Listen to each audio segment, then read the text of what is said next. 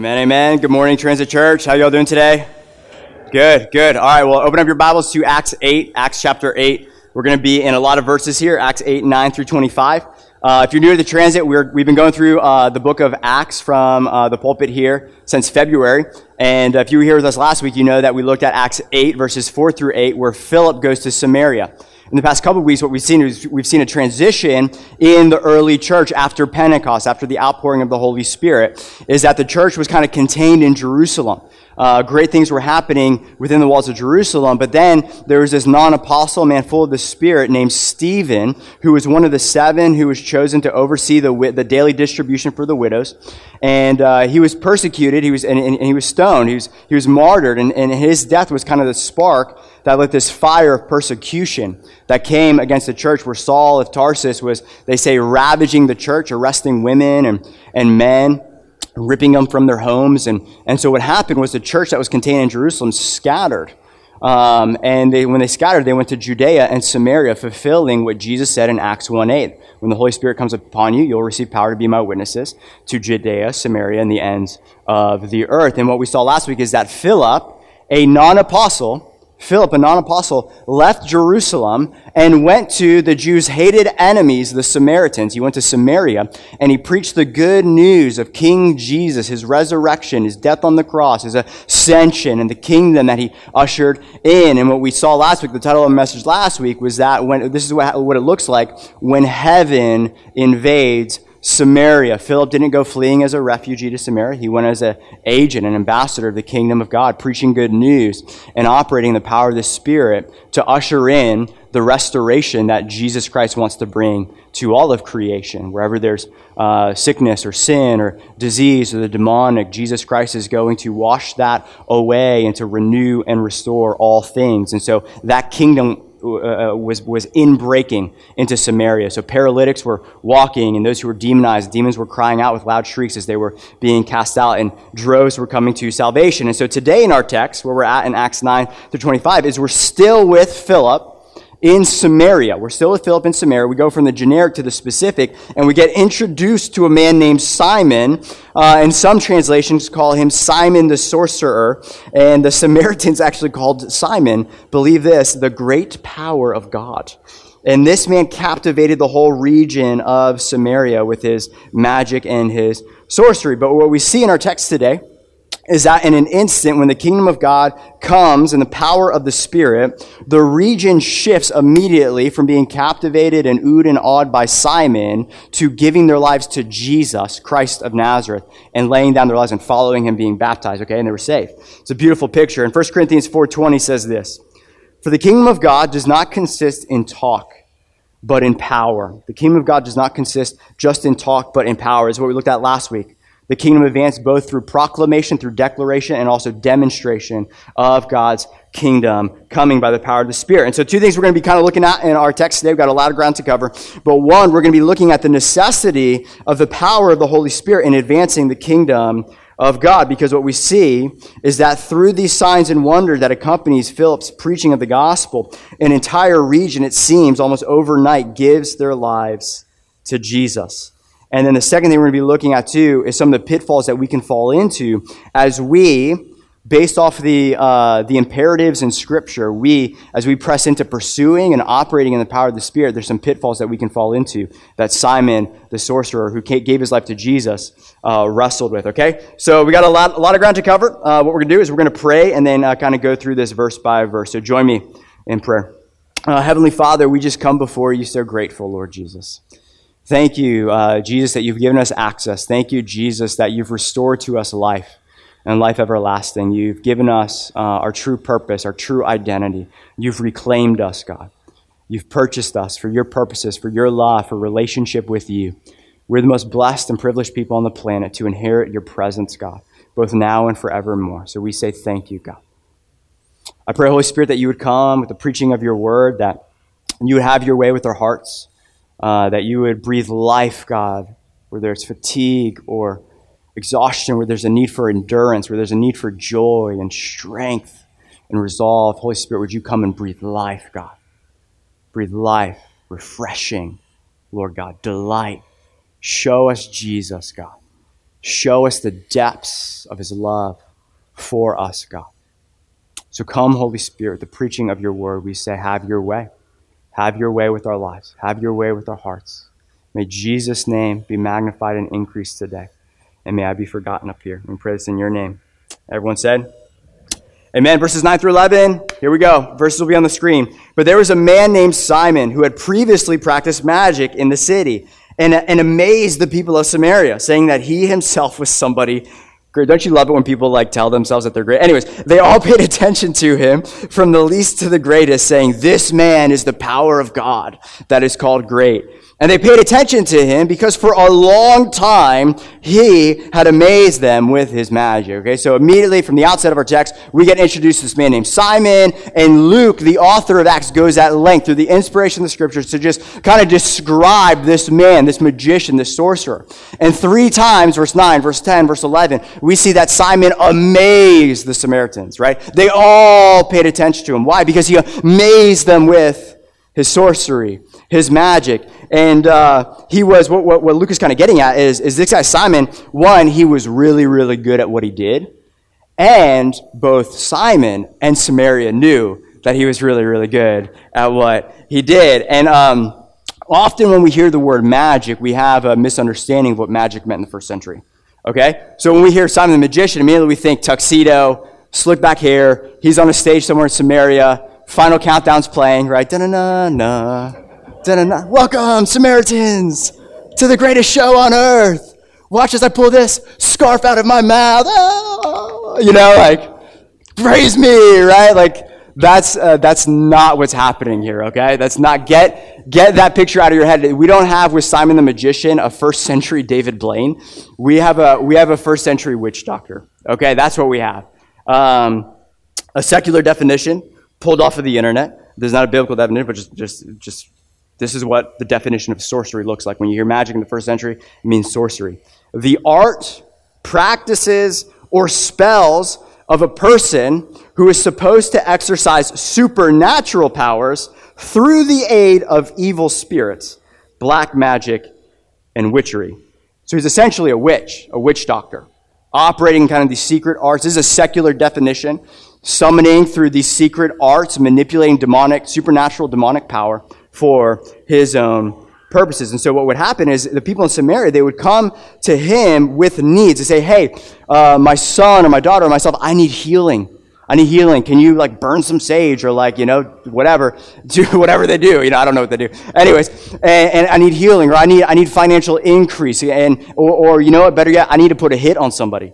I got beef with my neighbor, you know, he's, uh, his weeds are growing in my lawn and I, I need you to put a hit on him, you know. And, and the way it would work was they would pay him money. Most likely, this is how it works. It still happens today in like third world countries. Uh, they would actually still happens today in, in America, um, and uh, they pay money for him to access that supernatural power for his benefit. Okay, so all that to say is that is what's happening. Is they pay Simon for these services, and through supernatural demonic power, Simon actually makes it come about.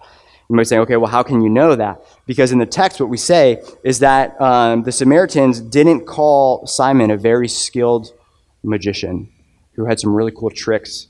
And it doesn't say like the Samaritans like, man, Simon's stage presence is just so good, right? No, no, no they, that's not what it was. They said he was the, he, whoa, there you go. He said he was the power of God the power of God who is called grace. So there was a, a supernatural, real demonic power he was operating in. He wasn't going around Samaria with a deck of cards. He was rolling around Samaria with a posse of demons.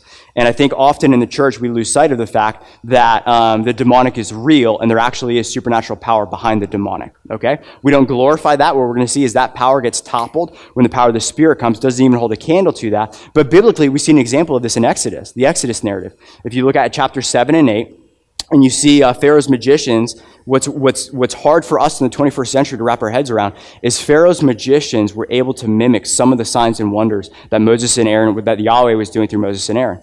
Serpents could become staffs. Uh, the first two plagues, Pharaoh's magicians were able to mimic uh, water to blood, and summoning frogs. Like, like, go read your Bibles. And this is what it says, or, or read with me in Acts 7, 11 through 12. Then Pharaoh summoned the wise men and the sorcerers, and they, the magi- so you see sorcery and magicians, magicians of Egypt also did the same by their secret arts. For each man cast down his staff, and they became serpents, but Aaron's staff swallowed up their staffs. And the reason I share all that is I think sometimes in the church today, uh, we just kind of grown naive to the fact that there is really supernatural evil and there's demonic behind some of the things we see and there is legitimate power uh, uh, behind that, that, that it's not all just, um, uh, and I say this in love, I was, I was praying about what to share this or not.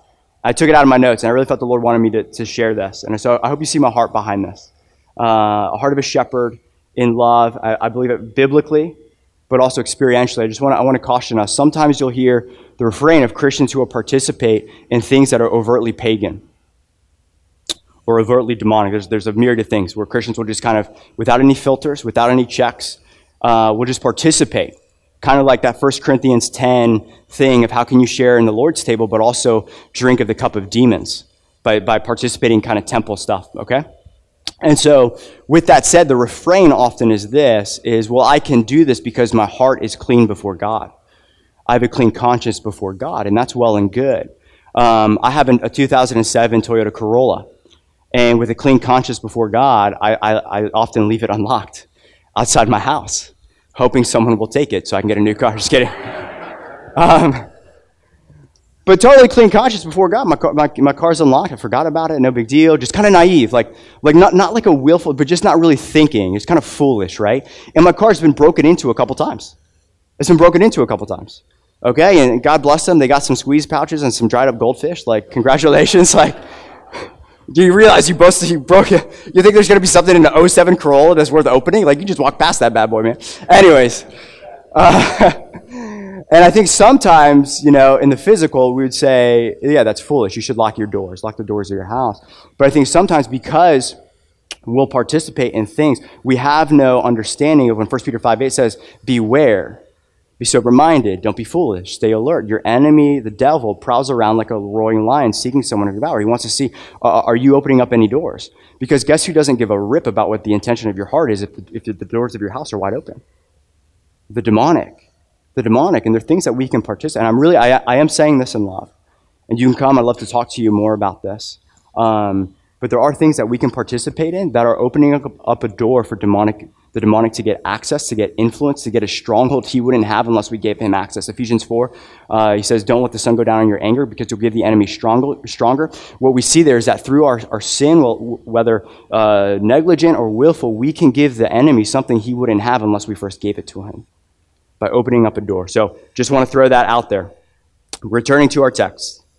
Um, we see is that Simon, through sorcery, he was manipulating real demonic powers for financial gain and personal fame. He was the king of Samaria, and he had built an impressive kingdom for himself until the day that Philip came preaching King Jesus and the kingdom of God coming in power to reclaim and restore humanity back to God and back to God's original design for their lives. And so, verses 12 through 13. But but, see, transition there from Simon now to the, the gospel Philip's preaching. But when they, the Samaritans, believed Philip as he preached good news about the kingdom of God in the name of Jesus Christ, they were baptized, both men and women. Even Simon himself believed. And after being baptized, he continued with Philip and seeing signs and great miracles performed. He was amazed. And so, in an instant, in an instant when God's Holy Spirit manifests uh, omnipotent power, a complete reversal comes about where both Simon and Samaria were, were confronted in their faces with a power that they had never seen before. And that power is so tangible and evident that their amazement immediately shifted from Simon to King Jesus that Philip was preaching. Right?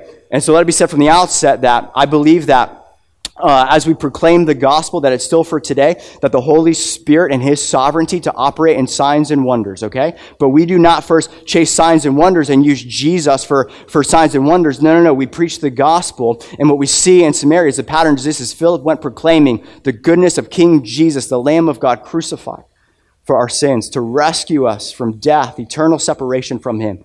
Jesus died and rose again to, to, uh, to, uh, to marry us back to our Father that we were divorced from because of our sin. There's a separation, and Jesus brings peace and unity. And as he did that, the power of the Spirit came.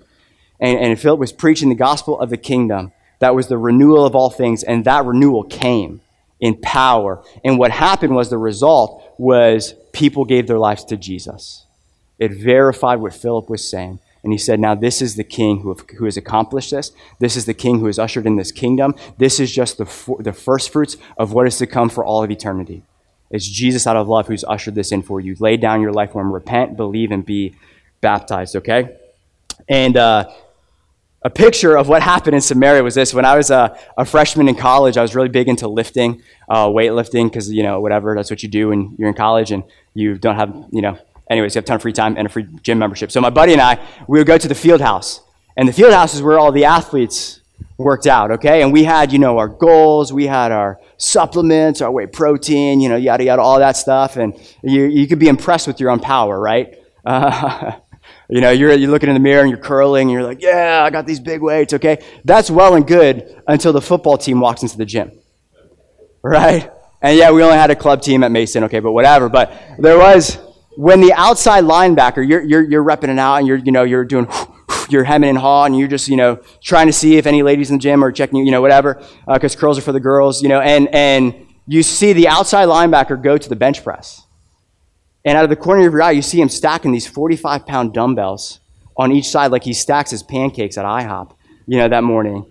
And then he just gets on the bench and just roaring with might, just raw, you know, repping out like 300 pounds. And then he's doing one handed, and then he's doing his finger, then he's twirling the bar with his finger, you know, and you're just like, I think I'm going to lay these down. You know, hey, I think it's cardio day. I'm going to go hit the Stairmaster. You know, I just really not feeling the workout. We're just, you know, hey, well, let's go do some cardio. That's what happened here, right? Like, like Simon was impressed with like, you know, what he could deadlift and, and his PRs, and everyone else was kind of amazed until omnipotence walks into Samaria. Until the power of the Spirit comes, jaws on the floor, everybody amazed. A dude who is operating in real supernatural power goes, What in the world kind of power is this? Right? When you put in the ring the demonic, against omnipotence, guess which one wins every single time, right? Often in uh, spiritual warfare, we think it's like, you know, uh, like that Satan and God are on equal standing, that both are created beings with limited power.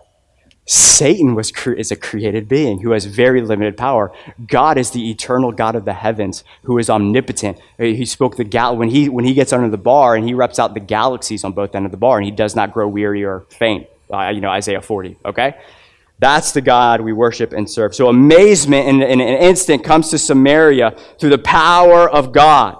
Simon, the great power of God, encounters the real power of God, and everyone gives their lives to Jesus. And I think one of the kind of uh, one of the tragedies in the church today is uh, we, we, we've lost our awe and our amazement and our wonder of God. Often we're not absolutely just blown away by his power and his might and his glory and his strength and his, and his presence. And I think one of the reasons why is uh, often there's this false teaching out there that for some reason, God has decided to limit his power today. To no longer do what he did in the book of Acts. And not only that, we're taught that it's actually wrong of us to expect our mighty God to still work in mighty ways. We're taught it's wrong to expect that. For God to heal, for God to deliver the demonized, for God's Spirit to continue to fall upon people for God to speak directly to his people. That's what we're taught. And then the result of that is we lose our awe of our mighty God because we're taught this subconsciously. People who teach us would never say this, but this is what they're saying without realizing it. They're saying that God is actually weaker than he was before because he's chosen to limit his power. That's what they're saying. I mean, I can go show you books in my office where they say God has chosen to sovereignly box himself in, to no longer operate but through the preaching of his word. So theologians, through theology, are trying to put handcuffs on omnipotence. It's crazy. It's not good. It's not good. Right? Saying that God has shifted from powerlifting and he's more into Pilates now. Right? Like he, there's never going to come a moment, and you'll see what happens then is this.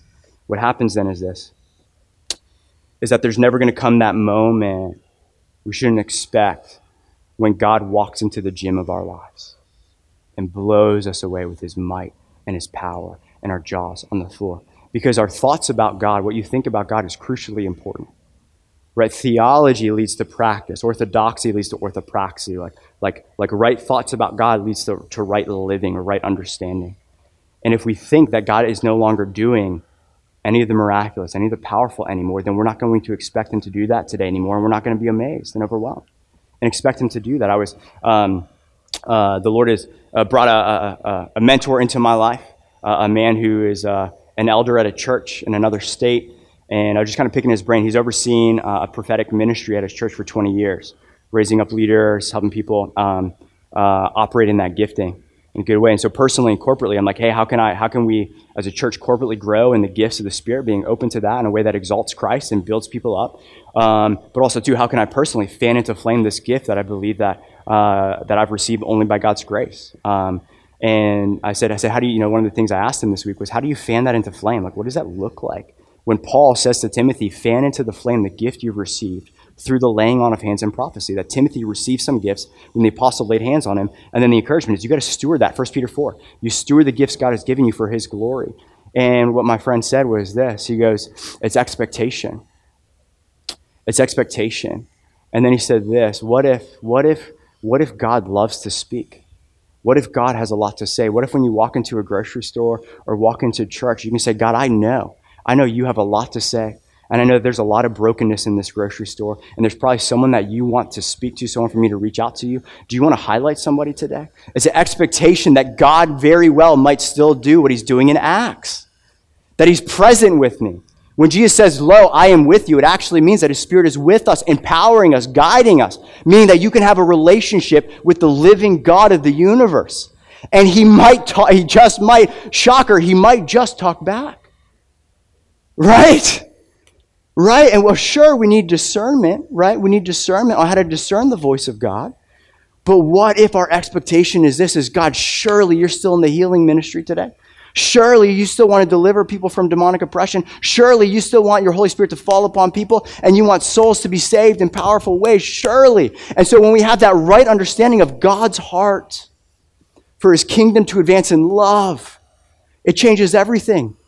It changes everything that we don't go along. Well, the, the, the refrain of that worship song, I'll follow you wherever you want to go. Lead me, Jesus. I go with you. It's relationship. Everything in ministry now is relationship with Jesus, the Spirit of Christ, walking with Him to do ministry with Him, right?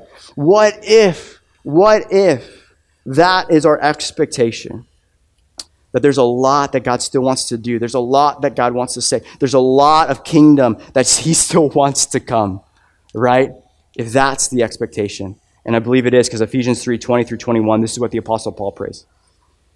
Now, to him who is able to do far more abundantly than all that we ask or think, how? According to the power at work within us.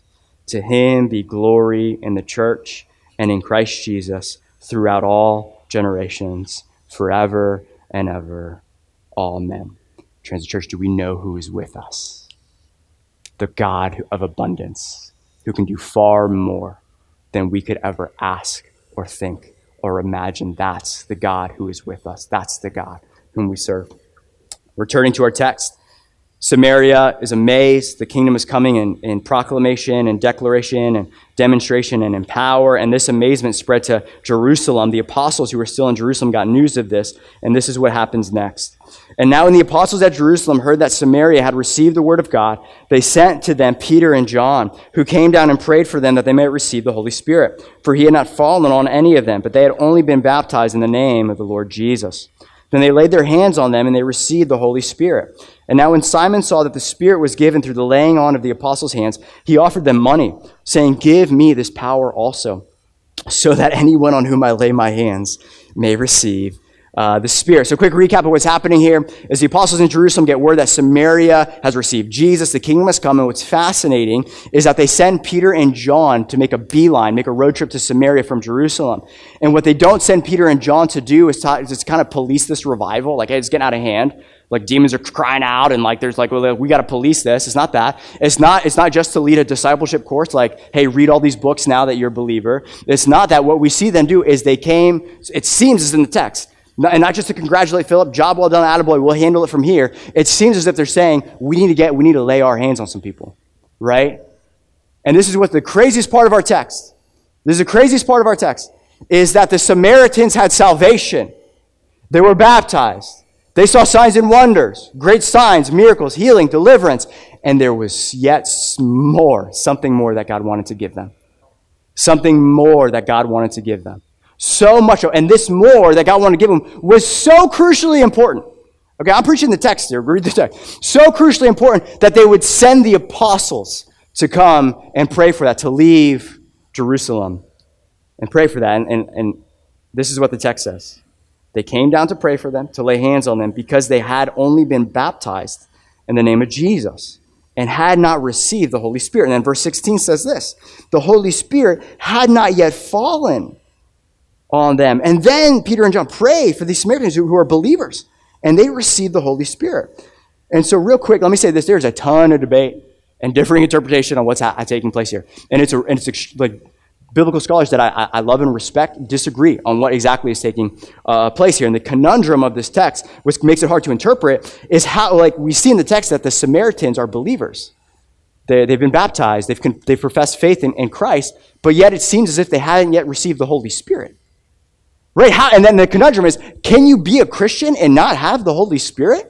Like, what is this, right? And Titus 3 5 says this Jesus saved us, not because of works done by us in righteousness. That's the gospel. It's, it's, the, it's the righteousness of Christ, the sacrifice of Christ done unto sinners, so he, we can become, uh, his righteousness can become ours, and we can be saved. So he saved us not because of our works, but because of his righteousness, but according to his own mercy. How? By the washing of regeneration and renewal of the Holy Spirit. So what we see here is that it's frankly, it's impossible to be a believer, to be saved in the Lord Jesus Christ um, without the Holy Spirit because the Holy Spirit applies the redemptive work of Jesus Christ to your hearts. The regeneration, the, the breath of new life, the sanctification, uh, uh, the, the, the, renewal, the new creation. That's all the work of the Spirit now indwelling you. So if you are here today in a Christian, you have received the Holy Spirit, right? Because you cannot be in Christ without having the Holy Spirit. So then begs the question, well, what in the world is happening in our text? A lot of people would say the argument, if, you, if you're familiar with this, would be, well, is this the baptism of the Holy Spirit? Like a second blessing, the baptism of the Holy Spirit. And the way I would say this, and listen, with what I say next, you're free to uh, stay here and attend here and even be a member here and have a different view on what the baptism of the Spirit is. But I'm going to share to you our view. Uh, up here. I would say, is this the, the official baptism of the Holy Spirit that we see in, you know, Matthew 3, uh, uh John 1, Jesus say in Acts 1 5, that Terry, you know, oh, wait, and I will baptize you with the Holy Spirit. Um, talking about Pentecost. And uh, I would say the answer to that question is this the baptism of the Holy Spirit is both yes and no. It understands kind of what your baptism of the Holy Spirit is.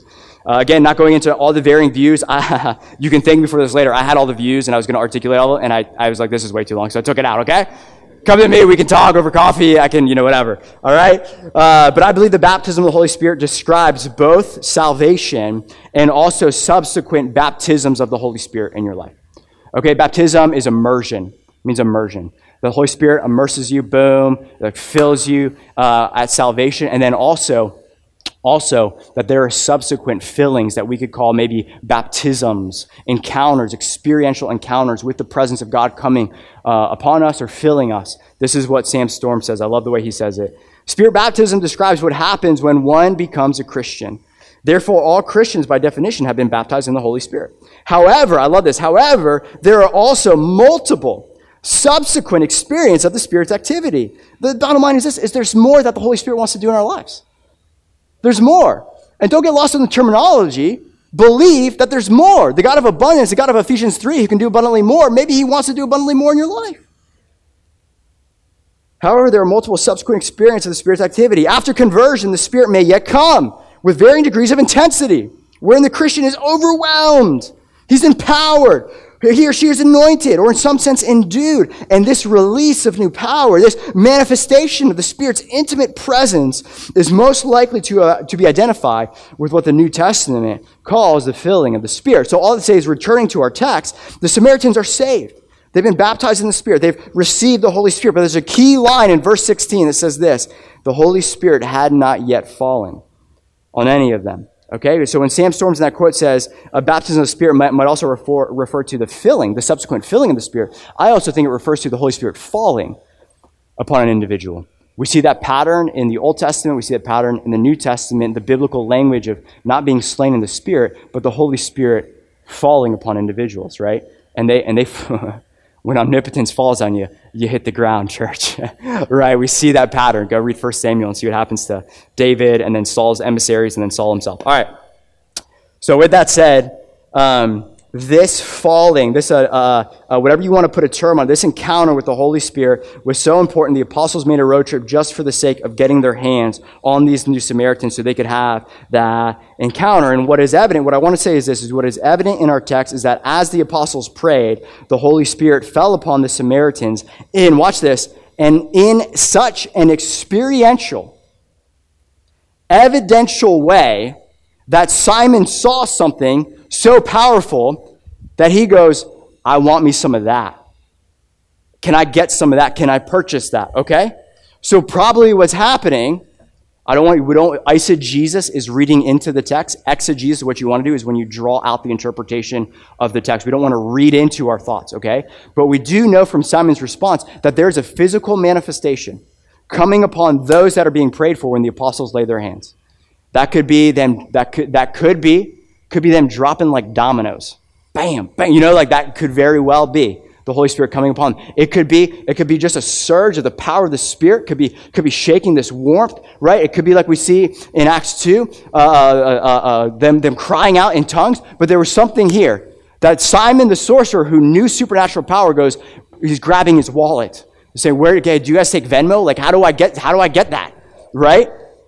And if you're disagreeing with me, I'll illustrate that point for you. If I, if I, if I come before you today and I say, hey, uh, Joe Workman, I want you to come on stage and I'm going to pray that the Holy Spirit falls upon you. I'm going to pray for a fresh baptism of the Holy Spirit. God is sovereign. We're going to talk about this later. We don't make him do. In his sovereignty, he very well could do that. Right now, he could begin to fall on people as I'm speaking. Okay? In his sovereignty, he very well could do it. Let it be God. Because when he does that, amazing things happen in our lives. Okay? But if I call up Joe Workman and I lay my hands on him and pray for him, and, uh, and nothing happens in the physical, and he just walks back to his chair, none of y'all are busting out your wallets. You tracking with me? You tracking with me? But if something happens and there's this tangible, in your face, uh, indescribable encounter, sobering, where you're going, what just happened? I know Joe. He wouldn't do that. He wouldn't make that up, right? Something's happening in his life. The Samaritans knew each other. It's the Spirit of God and His love falling upon people, and we're so weary of encounters. And tragically, in the church today, if there's ever a physical manifestation of the power of the Spirit coming upon people, everyone attributes, attributes it to the demonic. Disclaimer I am not saying we have it, we need a ton of discernment. And very well, the demonic could shake and bake you, and, and it could be very bad. You get into some very bad waters, okay? But the tragedy in the church today is nobody believes in the power of God anymore. So much so that they say God has limited his power to no longer do what he does in Acts, but the enemy has not limited his power. And so anything supernatural, whether it's a healing or a personal encounter with, with something supernatural, oh, it's all demonic. It's all demonic. It's all demonic. So the demonic is free to roam about the cabin and do what he wishes, but the Holy Spirit, the Spirit of God that is that, that Jesus Christ himself poured out on the church at Pentecost, and it was weird. There was fire, there was wind, there was there was speaking in tongues. That was that, was, that was what Jesus accomplished for his church. And what if, church, what if? And so let me get back to my notes here. Begs the question why does this matter so much to the apostles? What's the big deal with the Holy Spirit coming upon the Samaritans if this is the proper interpretation of the text? And there's for sure a mystery here, but when the Holy Spirit comes upon you in your life in an experiential way, maybe a peace, a warmth comes over you like a blanket. Maybe some of you have experienced this before. Some, some of us here, we, we've been on the floor. Nobody's, nobody's touched us. Nobody waved a blazer in our face, but the Spirit of God came upon us. And in those moments, it's the embrace of the Spirit of the living God for a beloved son and daughter. And he takes them maybe to the floor, or he, he, he, there's, there's things that the fire of the Holy Spirit will come and refine and purify. I've heard stories of, of guys being taken to the floor, and when they come back up by the Spirit, addictions completely leave them. They never touch the bottle again. The Holy Spirit might, there might be impartation that the apostles are doing here. That's biblical. Just go read Romans. I, I long to come to you that I may impart to you gifts to receive. We see that Timothy received gifts through the laying on of hands, spiritual gifts, that he was encouraged to fan into flame. It could be impartation, things taken, things given. But most importantly, for those of you who have had encounters like this with the Holy Spirit, the biggest thing that happens is you begin to get clothed with power for being a witness. And so I think the urgency that we see with the apostles is this is that they didn't want the revival, the renewal, the, the advancement of the kingdom to stop with the Samaritans. To stop with the Samaritans. And if there was this clothing of power from on high, this whatever you want to call it, the, the, the falling of the Spirit upon them, that there would be a fresh boldness, courage, energy for witness to the nations. Witness to the nations. Those are my, my thoughts. Um, very difficult subject to interpret, and happy uh, to uh, dialogue with you after the service if you hold a different opinion. But returning to our text, Simon the magician sees this power, the supernatural power of the Spirit that, that uh, Peter and, and both Philip are operating in, and John, and he asked to purchase it. And this is what Peter, with all the kindness he can muster, says to Simon. Verse 20. But Simon, but Peter said to him, May your silver perish with you, because you thought you could obtain the gift of God with money. You have neither part nor lot in this matter, for your heart is not right before God. Repent therefore of this wickedness of yours, and pray to the Lord that if possible the intent of your heart may be forgiven you. For I see that you are in the gall of bitterness and the bond of iniquity. And Simon answered, And pray for me to the Lord, that nothing of what you have said may come upon me. And now when they had testified and spoken the word of the Lord, they returned to Jerusalem, preaching the gospel to many uh, to many villages of the Samaritans. And initially, we see Peter's response, and we go, "Man, dude, uh, he's a baby Christian. He's maybe a Christian for a couple weeks or a couple months. Like, easy, Peter. You're throwing out another, like, you know, another pronouncement of judgment. But the fact of the matter is this: this is what we need to learn. This is some of the pitfalls we can fall into as we pursue the Holy Spirit. Is that the Holy Spirit is not a power. The Holy Spirit is not an energy, a kind of an impersonal energy. The Holy Spirit is a person. God, the third person of the Trinitarian Godhead. And so that makes the offense of Simon. What's the indictment against Simon? Is trafficking and exploitation of God Himself.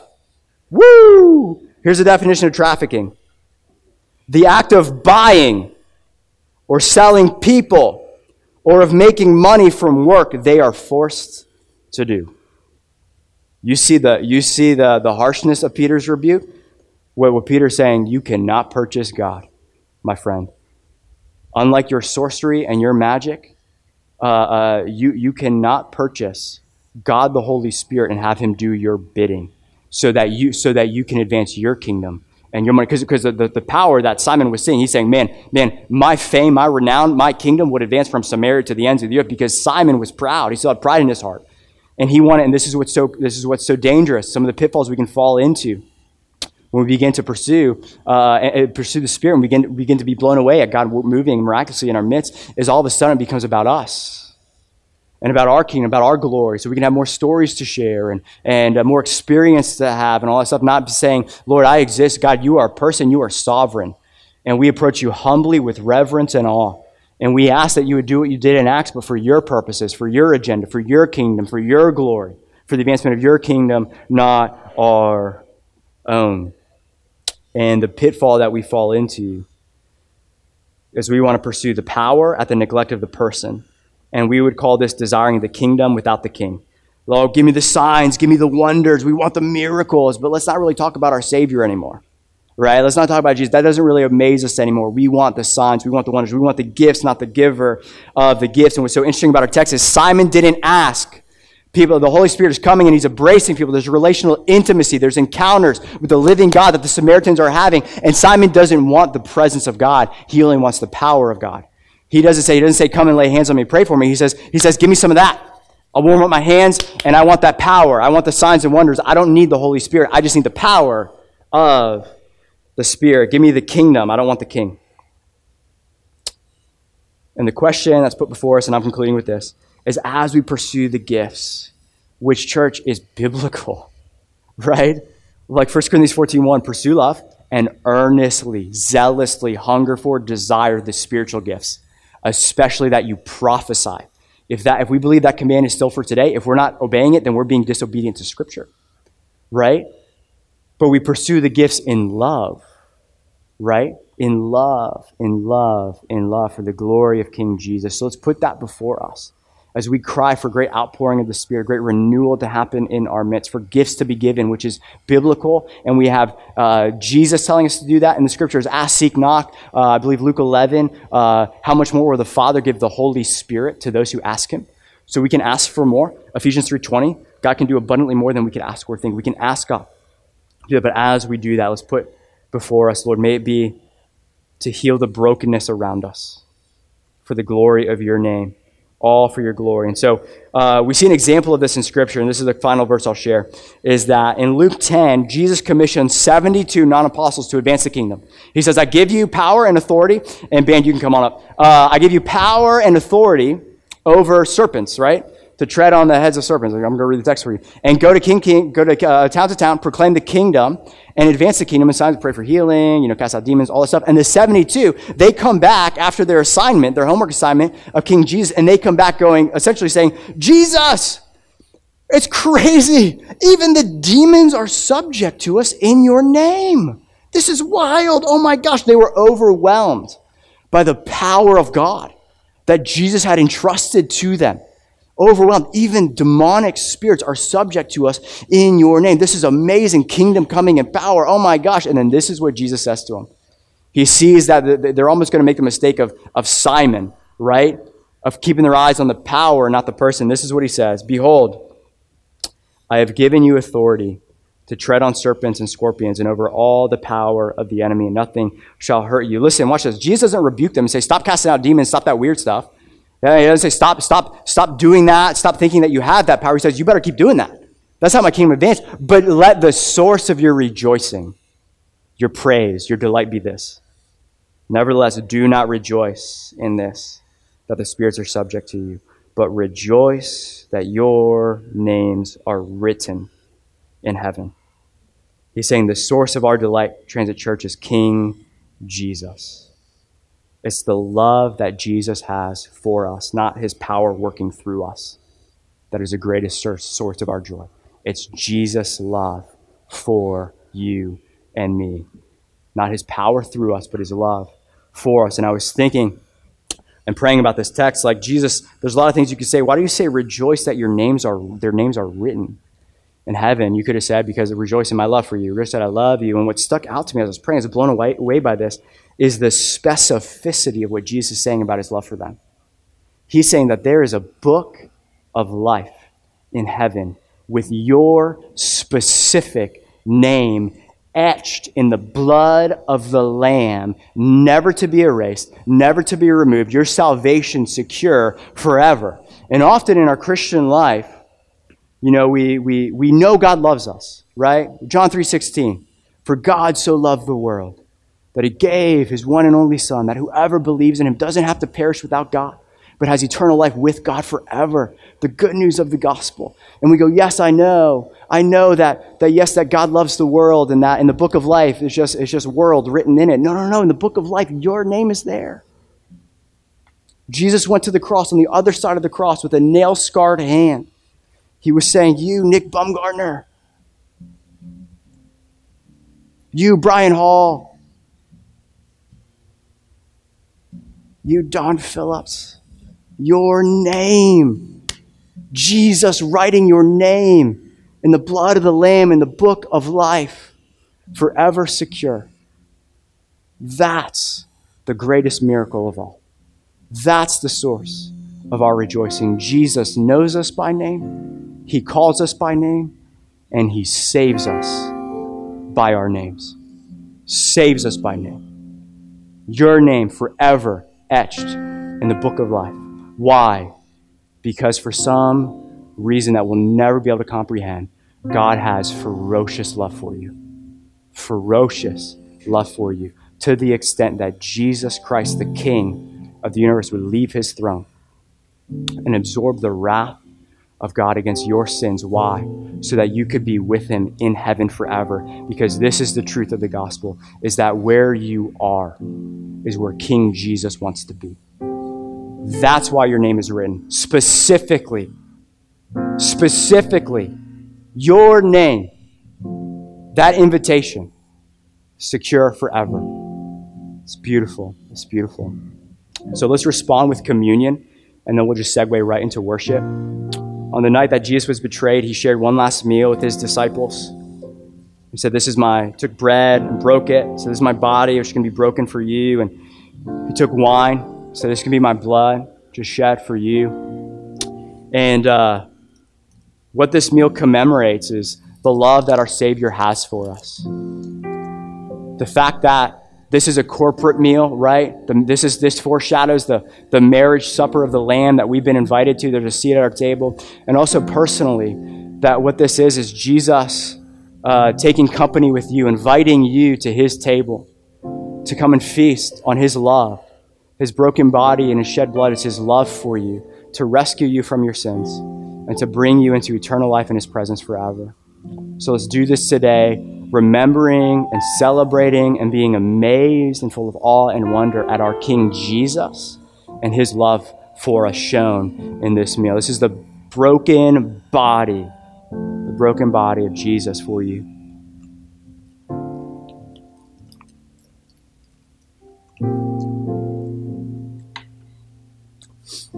The blood of the Lamb shed to cleanse you from all unrighteousness forever.